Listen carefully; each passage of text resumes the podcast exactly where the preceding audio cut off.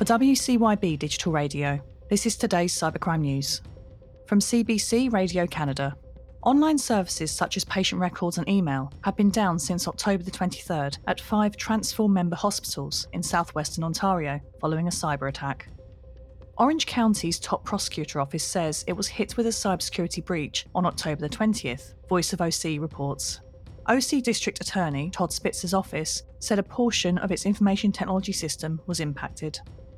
1Password, a password manager used by millions of people and more than 100,000 businesses, said it detected suspicious activity on a company account provided by Okta, according to Ars Technica. St. Louis Post Dispatch reports that St. Louis University students and employees experienced a data breach that spanned over eight months. Personal information, such as names, dates of birth, social security numbers, driver's license numbers, passport numbers, and more, could have been accessed. From Basket News Earlier this month, LDLC Asvel Villeurbanne was the victim of a cyber attack, the club has confirmed. They learned of the attack through the media, and the French organisation reportedly could have been hit by the ransomware gang No Escape.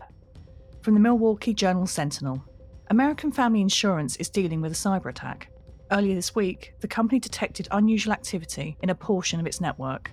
It quickly took precautionary measures to protect data and resources and had to shut down several business systems. Reporting for Cybercrime Radio, I'm Charlie Osborne.